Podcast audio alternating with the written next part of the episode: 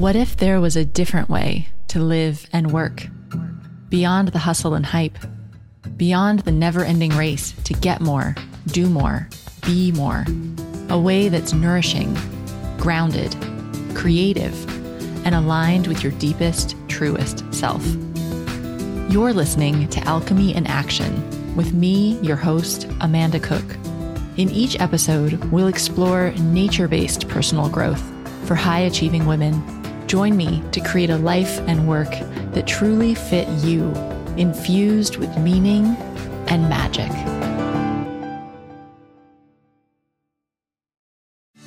Hello, and welcome to this week's episode of the Wellpreneur Online Podcast. This week, I'm talking to somebody that I bet you're familiar with. It's social media maven Laura Roeder and we're talking all about how to maximize social media for your small business. So, Laura's going to share lots of tips about the right way to use social media because I know from personal experience and from the clients that I work with is that a lot of times we feel like we're working on social media, like we, we kind of make the excuse to ourselves, oh, I need to be on Facebook because I'm marketing my business. It's marketing. But actually, we just kind of get sucked into these conversations and commenting and scrolling, and you can easily lose an hour without having really promoted your business very much. So, Laura's going to help us out of that trap today and give us some pointers for really how to maximize social media in our wellness business. Now, you can get all of the links and everything that we talk about or ask a question and leave a comment back at the show notes for this episode, which will be at wellpreneuronline.com slash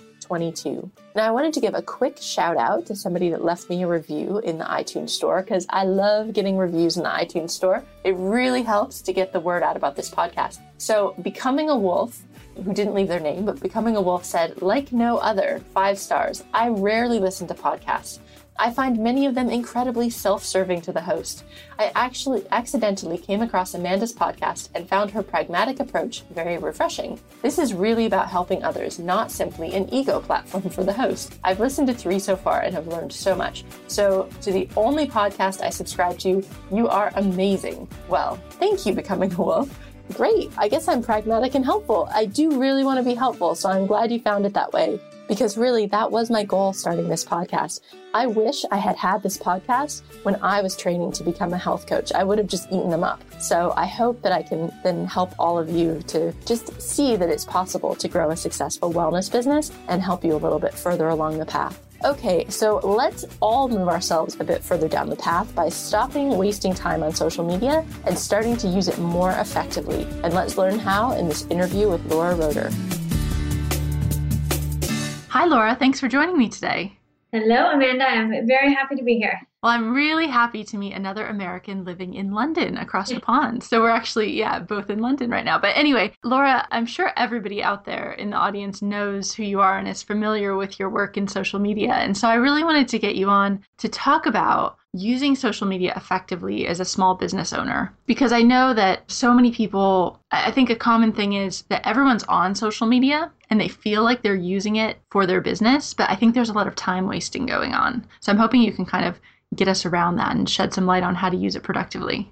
Absolutely. There's a lot of social media time wasting going on. I actually would love to give a little tip right off the bat on that if if that's cool. Yeah, go for it. One of my favorite ways to see if you're wasting time on social media is to look at the evidence that you leave behind. So, the reason that social media is so time consuming is because social media was designed to suck you in. you know, they want to keep you reading tweets and reading Facebook updates and watching videos. So, if you feel like you're spending too much time on social media, what I would challenge you to do is look at your accounts. You know, look at your Twitter account, look at your Facebook account, look at your Pinterest account, and are you leaving evidence behind? Because if you're leaving evidence, you'll have replies on your Twitter account, you'll have comments that you've made to other people on Facebook, you'll have pins that you've made on Pinterest. If you don't have those things, you're just consuming content, right? You're clicking links, you're reading articles, you're looking at pictures, and that stuff does not promote your business. It might be a lot of fun, but it's not actually promoting your business. So if you want to be effective with your time, make sure that you are leaving evidence behind. Oh, wow. That's a good tip, actually, because I think we can get really caught up in the, oh, do I have to track my subscriber numbers or my likes or engagement or should I be paying? But actually, that's a really simple way to see if you're being effective. So, I think one of the first places we should start is to talk about even which platforms should people be on? Because I know that's a common source of overwhelm when business owners are just starting out. How do you even decide which platforms you should get involved with? So, first of all, the good news is that you don't really want to be super, super cutting edge or super ahead of the curve because when you're talking about promoting your business, you want to be somewhere where critical mass has already happened, right? There's really no point in being really cool and cutting edge on the hot new social network if none of your customers are on that social network yet. So the first good news is is that you certainly do not need to keep up with every single new development, you know, every single new site that's out there. If you haven't heard of a site yet, don't worry about it. It doesn't it doesn't matter. They really don't matter until they reach the mainstream. And I would highly, highly encourage anyone promoting their business on social media to use some of the amazing social media automation tools out there to make your job easier. One of my favorite tools is called Buffer. Uh, Hootsuite is also great. And these tools allow you to post to several social networks at the same time, makes it a lot more efficient time wise. I'm really glad you brought that up because I was going to ask you that later because I last year I was using Hootsuite, but then this year I discovered Buffer and I actually like it a lot better. I just find it they're both really good, but they're kind of you use them a bit differently. And what I like in Buffer is that you can just make like this big queue mm-hmm. of articles and blog posts and things to share that just kind of drip out over time, which I find really easy to use yeah buffer makes the job really easy because you can you can sit down and write a bunch of updates or you can just kind of add stuff as you browse the web when i find an interesting article that i think my audience would like i just add it to buffer so it's a way to kind of integrate social media into my natural web browsing so that I'm always sharing interesting content. Mm-hmm. So then, what do you do? Like, what's an, a good workflow? So it's really easy to queue up a bunch of posts that are going to go out, but I guess you still need to go onto the sites themselves every day for a few minutes to actually start leaving this evidence and, and interacting. Yeah, so I, I, have to plug my Social Brilliant program because that has uh, a really detailed entire strategy for your social media marketing workflow. But I'll give the short version. Basically, writing the posts is what you can automate and do ahead of time. And you really should. There's really no reason not to. The reason that most people struggle so much with social media is because they're doing it all on the fly, they're doing it all live, they're doing it all last minute. Either they think of something to say at that moment or they don't post. And it's just a really uh, non leveraged, sort of stressful way to communicate. So, what I would suggest is that you do batch your status updates, that you do them ahead of time, or you have some workflow, like I mentioned, where you're just adding posts, adding, you know, blog posts that you find across the web as you come across them. And then where you want to go in for your live time is interacting and responding. And that's incredibly important on social media as well. It's called social media for a reason. It is supposed to be interactive. So, if you're just posting articles, but you're never talking to anyone, you're probably not going to get much social following going. Part of the fun of the medium and the platforms are that you get to interact with people. But that doesn't take very long, is the thing. People, when people complain about spending time on social media, I'm like, how much time could you possibly be spending responding to tweets? You know, you only have 140 characters. It really doesn't take that much time to kind of like or engage with and what people are saying in, in some really basic way. Oh, definitely. So, some people have hesitations about combining kind of personal with professional on mm-hmm. Facebook, for example, or just on social media platforms, because at this point, you know, most people do have a personal presence on these, on at least Facebook. Mm-hmm. And then people get a bit uncomfortable when they think of, you know, moving to professional usage. I mean, how do you kind of, where do you draw the line with that?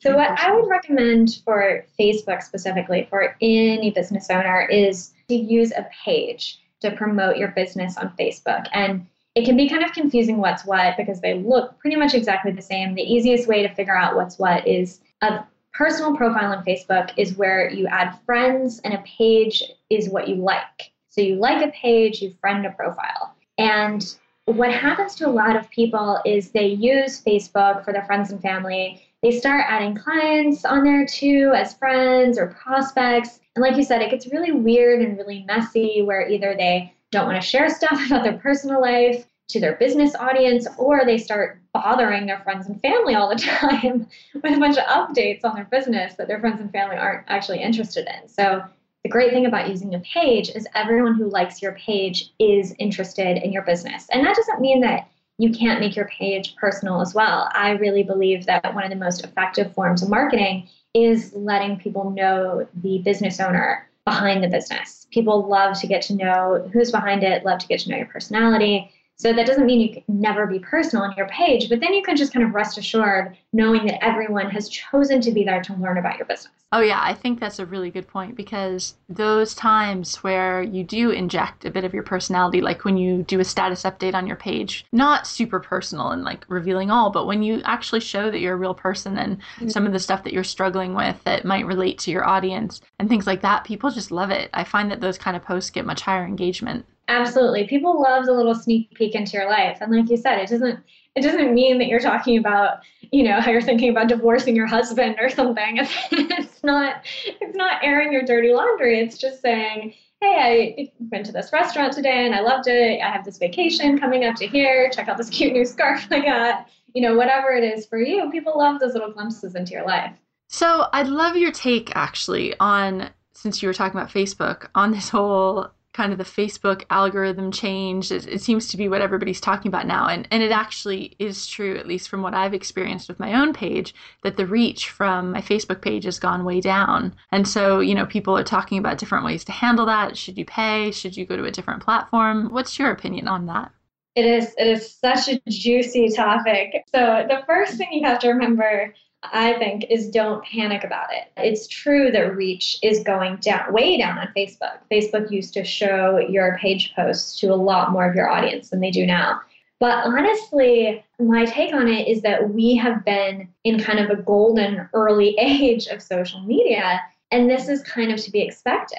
And reach is probably going to continue to go down across all the networks. I feel like people are going to be cringing hearing me say that. But the truth is that it just makes sense because whenever people complain, like, oh, Facebook isn't showing my page to people who liked it, I mean, you have to think of why you get on Facebook. You, as a Facebook user, when you sign on Facebook, you're there primarily to connect with your friends that you've friended on Facebook. You're okay seeing a few updates here and there from the brands that you like. But if you signed on Facebook and it was just adverts from every page that you've liked, you would sign off Facebook really, really quickly. And those of us who have jumped on the social media bandwagon early, and by the way, if you're just now getting on social media, you're still early in, in the grand scheme of things. You don't need to feel like you're behind. I think those of us who jumped on early enjoyed sort of this golden era where social networks weren't really sure what was a promotion and what was personal. And so we got to get our business promotions kind of mixed in with everyone's personal updates. But it makes sense that it really won't continue to go that way because it's not what users really want. So to me, that's certainly not a reason to stop using Facebook. Although Facebook traffic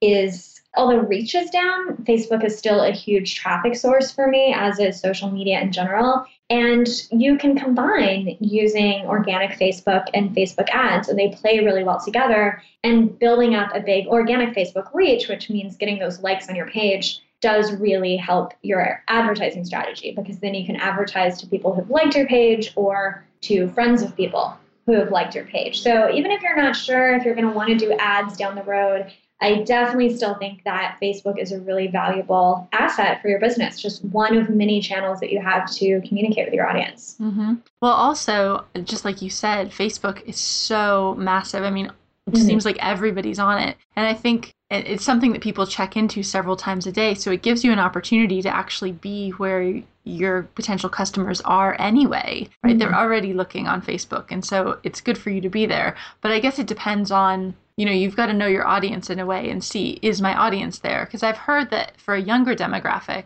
they might not be so much on Facebook, but for the rest of everyone and the majority of people people are marketing to, they are on Facebook. So I think it, I mean, I guess it, you just kind of need to know where your audience hangs out too. Absolutely. You need to look at where your audience is, uh, what the nature of the platform is. I mean, if you sell products, then Pinterest is probably going to be a great source for you. If you sell the type, you know, maybe you sell a type of skincare or essential oil or something like that, where people might be pinning it to their wish list, or maybe you just have really beautiful packaging that people like to look at. Those types of businesses do amazing on Pinterest. Other businesses can use them as well. It's just, it's not going to be such a huge boost as it will be for a product business. And also look at what's fun for you. I've seen people who maybe you wouldn't think they would do so well on Pinterest, but they just happen to love Pinterest. They're very visual people. They love making the boards. And that's where the business owner thrives. So they do well in it and they naturally attract a big audience there. So I think you have to consider all those factors. Mm, yeah, it's a really good point that you should do what you like also, because especially when you're starting out, if you're the one that's going to be using the platform, if you really hate it, then maybe it's not the one for you. Yeah, there's a post that actually just recently went live on my blog about Vin Diesel's Facebook page. So weirdly, the actor Vin Diesel has more Facebook fans than than I'm pretty sure than any other celebrity. 93 million Facebook fans. And he actually uses Facebook really well. It's all the stuff we've been talking about. He posts all these behind the scenes pictures of him dancing and him cuddling with his dogs and stuff. And it's such an interesting example because he doesn't have a Twitter profile. He literally doesn't have one, even though he has such a huge Facebook following. And I swear you can tell from his Facebook page that he loves Facebook. I mean, he probably has a team that helps him out, but I can almost guarantee you that he is very personally involved in what he posts and it really shows through. Like Facebook is really fun for him and, and people love it. I love that. So if Vin Diesel isn't on Twitter, you don't have to be on Twitter either if you don't like it. It's okay.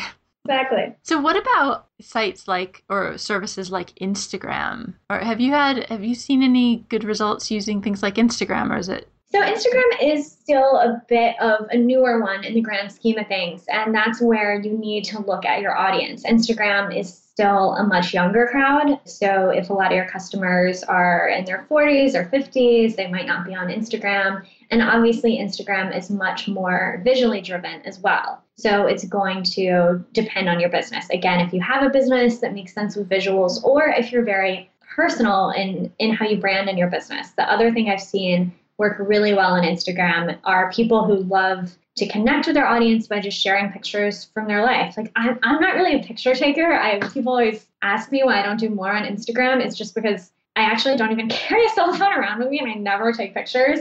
So it's a little hard for me to get into. It's just not a natural one for me. But if you're one of those people that loves taking pictures of everything around you, Instagram might be a great way to build up a bigger audience and, and connect with your audience. So you don't carry a cell phone around with you? I know it's really it's really weird for a social media person. I really try not to be addicted to technology and checking my phone all the time. Yeah. So, I, so this oh. means you're not checking your email obsessively like 30 times a day. I, I try not to. Although I do, although I don't carry my phone around, I do often look at it first thing in the morning, which is supposed to be one of those, you know, productivity, never do it. But I don't really find that it causes a problem. So that's the terrible phone thing that I do. I'd love to talk a little bit more about how you run your business too, because your business has really grown over the past few mm-hmm. years. And for those of us that are in the process of growing our online businesses, what have been the big turning points for you in your business? Oh, wow. I mean, I think something that I did right that makes such a huge difference for businesses is getting help early, getting help before you feel ready, sometimes getting help before you think you need it. You know, you can only grow your business so big by yourself. That's just the nature of it. And some people are perfectly happy to be a one woman, one man show. Actually, my dad is an architect, self employed, and he used to have employees and he hated it. He hated managing people. He's the type of person that's more of an artist and you know just loves the process of doing the houses and he is so happy to run the business on his own you know, and, and accept that lower amount of income rather than building this huge architectural practice. But if you do want to build a bigger business, if you want to keep raising the bar on your income and your revenue, you're going to have to add other people at some point. You know, you only have so many hours in a day. Other people have more hours in a day. You can add them onto yours. And a lot of people are really, really scared to add anyone to their business. They're really scared to delegate anything. They just think, oh, no one can do it like I can. You know, they want to hold, maintain that control. And honestly, the sooner you can learn to let go, not only can you grow your business, but you can have a lot more free time and you don't have to carry your phone around with you all the time because you have other people besides you making things happen. Mm-hmm. Oh, I can't agree more because I know I heard all the time, oh, you should hire a VA or hire an assistant. And I just used to think, what would I have that person do? Like, I can't think of anything I would have them do. But actually, once I got a VA and then started, you know, giving her tasks, there's just more and more now. There's just so mm-hmm. much that she can do that that I'd, it'd be nice to have a whole team. And so I think the issue for people is just not believing that anybody else can do your job, the things that you're doing as good as you can but actually there's lots of people out there. Maybe they can't do every single thing you can do but you can hire people that are really good in those specific areas that can do them as well as or in most cases better than you can. Yeah it's it's funny. I mean almost everyone has that belief and it's something i have to continue to talk myself out of as well. Like yes there are other people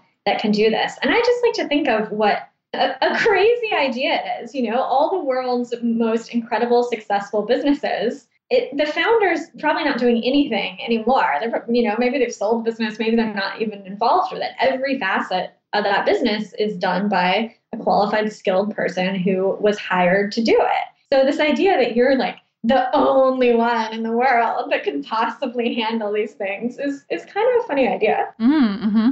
And it goes back to having to spend time working on your business like a business owner instead of working in your business, which is something that, you know, when you're starting out and you're just one person, you constantly have to juggle between those two things, between doing the work and doing the strategy. Yeah. And I find it so true what you said that once you have someone on board, the the floodgates just open with with stuff that you can have them do. Uh, a big leap for me was hiring a full time designer. That's something that I did just just a few months ago, and I never had a designer for my business. We would kind of hire freelancers, we would just kind of modify WordPress templates, nice enough to get by. And for some reason, I had this idea in my head, like, oh, I'll never, you know, I'll never find a designer who's exactly like I want. Because I'm really picky because I used to be a designer, and so mm-hmm. I would like, oh, how could I ever find anyone that could, you know, match my incredible taste? So I had all these limiting beliefs about it. And I also thought, well, what would they do? Because we've gotten by with a designer for so long. And I decided to just bite the bullet and, and hire someone full time. And I really wasn't sure what she would do, but I thought, well, you know, past experiences taught me if we have her here, we'll find enough work for her. And now I just can't imagine life without her. She just constantly has this huge backlog of work and everything looks good. You know, it's the cool thing about adding on a designer. Now everything we do looks really good. So I find it definitely you find tasks for people like just get that first person through the door, you know, just a few hours part time, start assigning a few things, you will find more things. So when you were first starting out with your business, did you I'm curious kind of how you got your first product together. Like did you already have an audience that you were building and then you created a product or did you just kind of have the idea for the product and then build the I, audience? I really did them both at the same time. And something about me is like I never started my business. I didn't have a blog that turned into a business, which is how a lot of people are now. Like they start blogging and then that topic sort of turns into a business. Mm-hmm. Mine was always a business. So I created products very early on because like I needed money to support myself. It wasn't like maybe I can just have a blog. Like I needed this, you know, to provide me income. So when I first started working for myself, as I mentioned, I was a designer and I did that for about two years. And then I switched over to the social media industry. When I first started, I thought I would do social media consulting, and I did that for a bit. Uh, but I really struggled with that. I really struggled with finding clients and and just the whole like prospecting and sales process. And so just about maybe two months into it, I created my first online product, uh, which was called Your Backstage Pass to Twitter. So it was about how to use Twitter for your business. And that for me went so well. I remember the first time I sold it. So I had a small audience because I had been like doing social media marketing and building up my newsletter and stuff for for just a few months for my new business. And I had the people that I'd met through my web design business. So I had like a really small audience. And I remember I sold enough copies of that first info product to make about $3,000. And I was like, well, I used to spend months trying to get a consulting contract for three thousand dollars. You know, this this is crazy. So I was very clear, like, okay, this is the model I love. This is the model that's going to work really well for me. And then I moved full force into making online training my business. Yeah, I think that's it's amazing actually when you sell products online and you realize, oh, I just made a sale and I didn't actually. I mean, obviously you do a lot to get right. the product ready, but then it can just kind of it goes on on its own. It's a really good feeling. Yeah, it's a different type of marketing. You know, you still have to do marketing, but but you don't have to make sales calls, which is great. right. Yeah. I mean, I think it like goes to knowing your strengths too. Like, is Yeah. that something some people love to do the one-on-one and pick up the phone and make calls and they can like close people left and right, but if you can't, then then it's really good to have another option that you can go to with products. So, for people just getting started in their online business, do you have a few tips or just general advice based on what you've learned in your business that might save them some time or some heartbreak? I mean, one, it's really, really important to create things that there is a very clear and specific need for. I think in the health and wellness slash life coaching type of world, sometimes there are online programs that, how do I say it, that are like fun to create and might even be fun to go through, but no one is really dying to buy. And you're gonna have a hard time selling them. Or I think a lot of people make the mistake of marketing that's just too vague. Again, especially in health and wellness, just stuff about like have energy or or feel better or feel more confident or something like that. It can be hard for people to understand exactly what it is that you're selling and exactly the benefits that they'll get. So the more specific you can be in laying out here's what my product is, you know, here's why it's different. I'm trying to think of her URL, a woman named Nicole, and she has a product about like how to run a marathon.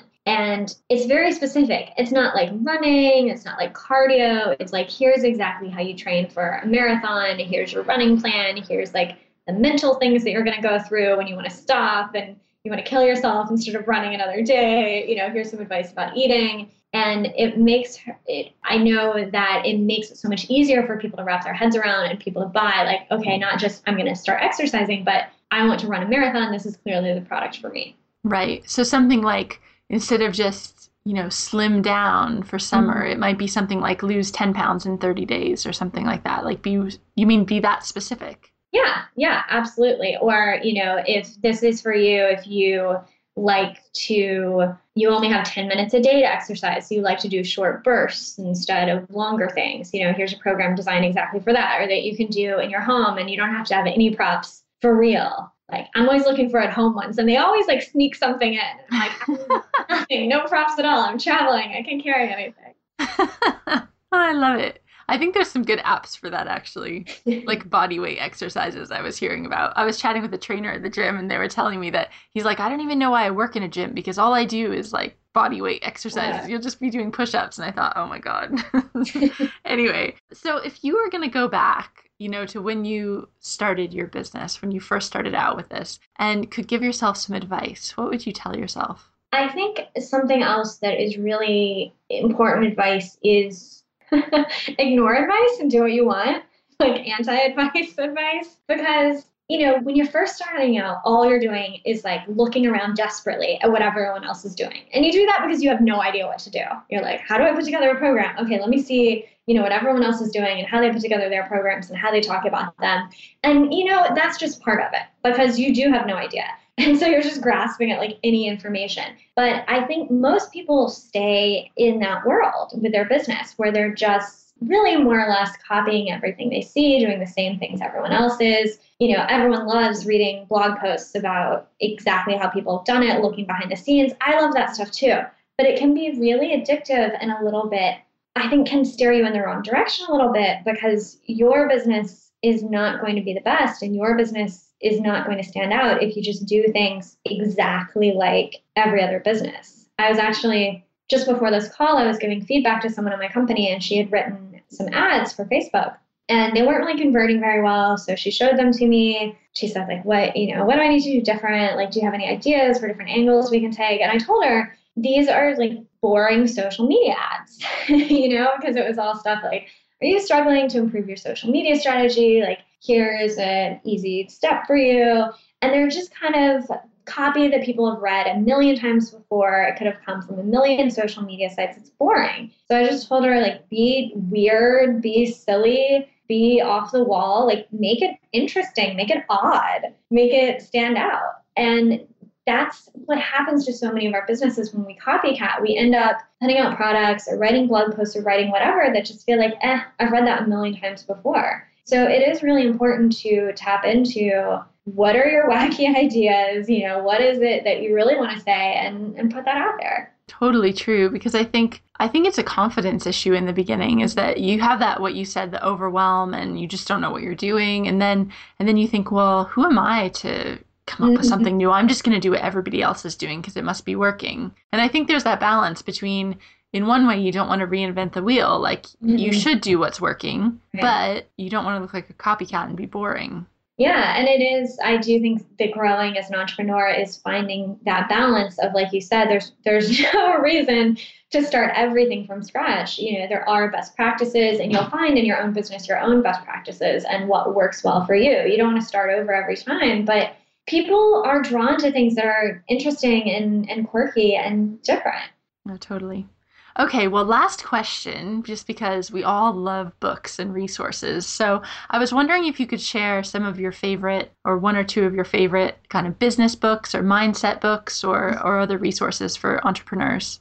Yeah, I read a lot of books, so I'm like trying to think what are my my all time, all time. Well, one that I think has kind of a weird name that intimidates people is Mastering the Rockefeller Habits it sounds a lot more old school than it is. Also, the author's name is Verne Harnish, and I saw him speak, and he's like, you expect him to be like 85, and he's not. he's actually pretty young, and he's really energetic. He has like this really young spirit. I'm like, you're Verne Harnish. You're mastering the Rockefeller habits. He just blew my mind. Mastering the Rockefeller habits is just a really solid business book about how to structure different parts of your business, how to structure your goals, how to structure communication within your business. And it's one of those books that I think when you first read it, you think, like, well, I'm a small business and a lot of the stuff doesn't apply to me. But actually, what I've learned is that if you apply these lessons to you, they can be applied to small businesses and you can really make your business really streamlined and grow a lot faster and go pro a lot faster if you use some of these kind of more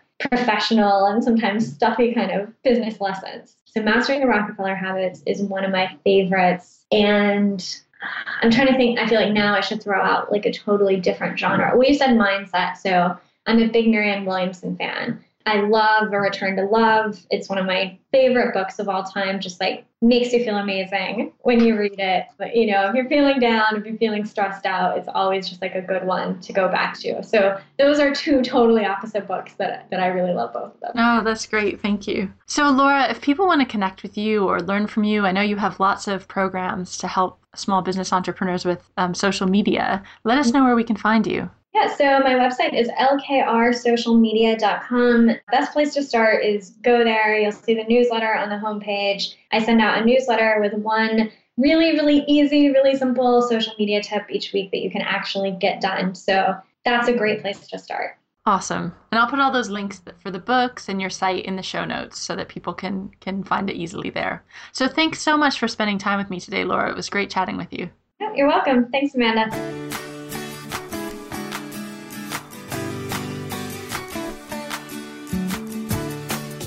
So I'm really curious what you thought about this interview with Laura Roeder. I'd love it if you'd hop over to the show notes at wellpreneuronline.com slash 22 and let me know what you learned from this episode. What are you going to change or do differently about your social media going forward? And the other thing I'd love for you to do, if you have suggestions for people that you'd love to hear interviewed on the podcast, please let me know. Don't be shy. You can tweet me at Vintage Amanda and suggest a guest. And you know, I'm not shy. I'll contact anybody. So even if it's a really big name, throw it out there and I'll do my best to get them here on the show with us. So have a fabulous week and I challenge you to use social media more effectively this week. Stop wasting time on social media and actually take action that's going to make an impact. So have a great week and I'll see you back here with the next episode.